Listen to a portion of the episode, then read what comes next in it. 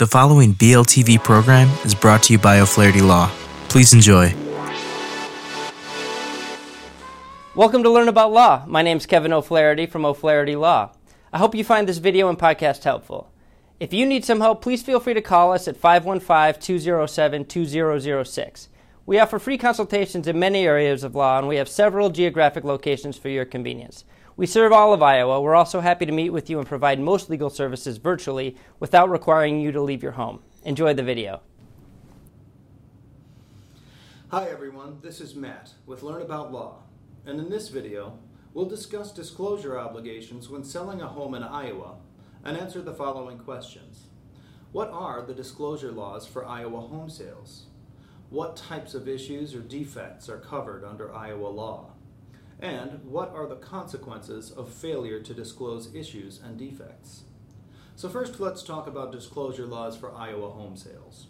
Iowa Code 558A requires sellers to deliver written disclosure statements to a person interested in buying a property before they have made a formal offer or the offer has been accepted.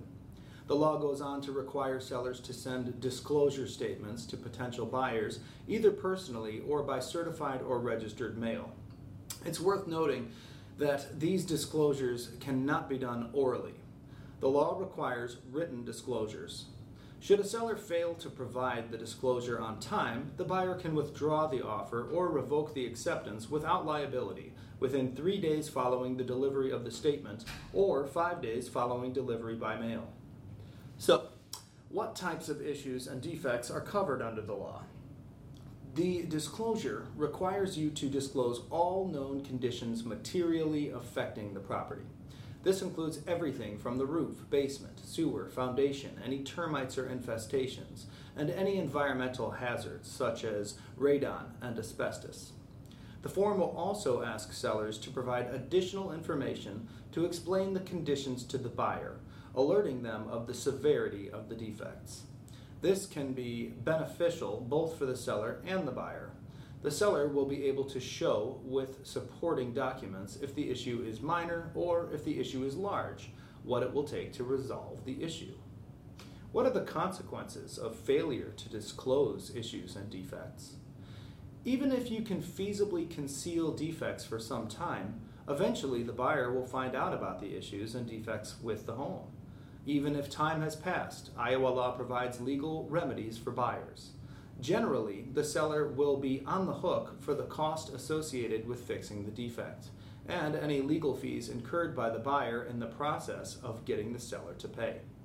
Finally, it is worth noting that sellers aren't going to be held liable for conditions found after a good faith effort is made to search for and disclose all issues and defects. Should the seller have made an effort to disclose all defects and something comes up down the road that was unknown to the seller, the buyer will not be able to take legal action against the seller. Thanks for watching.